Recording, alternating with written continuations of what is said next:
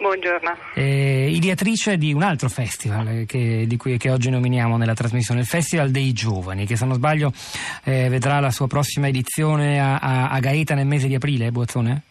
Sì, dal 4 al 7 aprile, quattro giornate dedicate ai ragazzi, ragazzi un po' più giovani, ragazzi che vanno dai 16 ai 20 anni e che si ritrovano da tutta Italia proprio per trattare i principali temi di attualità, ma soprattutto confrontarsi e far emergere eh, speranze, difficoltà, ma anche proposte costruttive. Sono proprio quei ragazzi che un ascoltatore Gianni da Verona ci chiedeva di far parlare il più possibile, se no abbiamo sempre psichiatri come oggi, professori, economisti che parlano di disoccupazione giovanile, non invece tanti altri che magari nelle parole di Michele almeno in qualche tratto si riconoscono. Senta, ma più in generale, cerchiamo di fare un salto oltre questa vicenda personale in chiusura di questa parte di trasmissione.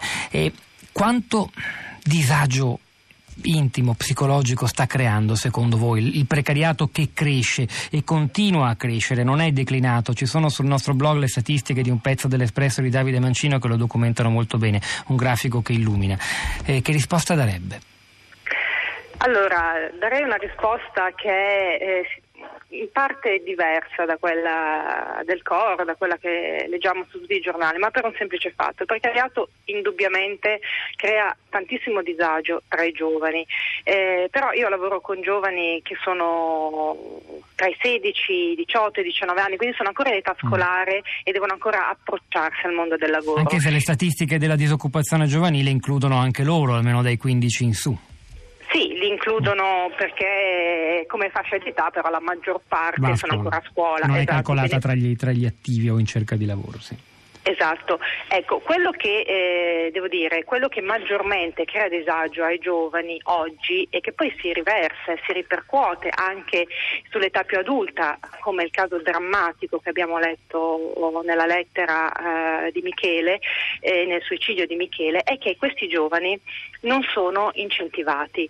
Ora, mh, noi abbiamo letto una denuncia, manca un sistema che premia i talenti, è vero, manca un sistema che premia i talenti, ma ancora prima e lo vedo in questi giovani, manca un sistema che questi talenti li fa emergere, perché prima di premiarli dobbiamo vederli, dobbiamo do- dare loro la possibilità di esprimersi e forse ancora prima, e faccio un passo indietro, manca un sistema che consente ai giovani di capire qual è il suo talento e questo è un passaggio fondamentale, lo dico sempre perché la disoccupazione del ragazzo adulto a volte è anche provocata dal fatto che il giovane non ha la percezione di quello che è il suo talento, di quelle che sono le nuove competenze, le nuove professionalità che potrebbero un domani portarlo ad avere anche un futuro migliore. Esiste un precariato, c'è un momento di forte crisi, è vero, ma non c'è ancora per quanto vedo io da parte dei giovani, la consapevolezza dei percorsi migliori da fare per poter poi essere inseriti nel mondo del lavoro. Senta, cons- qualche modello, qualche esempio concreto che possa favorire questa presa di coscienza da parte dei ragazzi? Per esempio, ci sono altri paesi europei con i quali ci confrontiamo sempre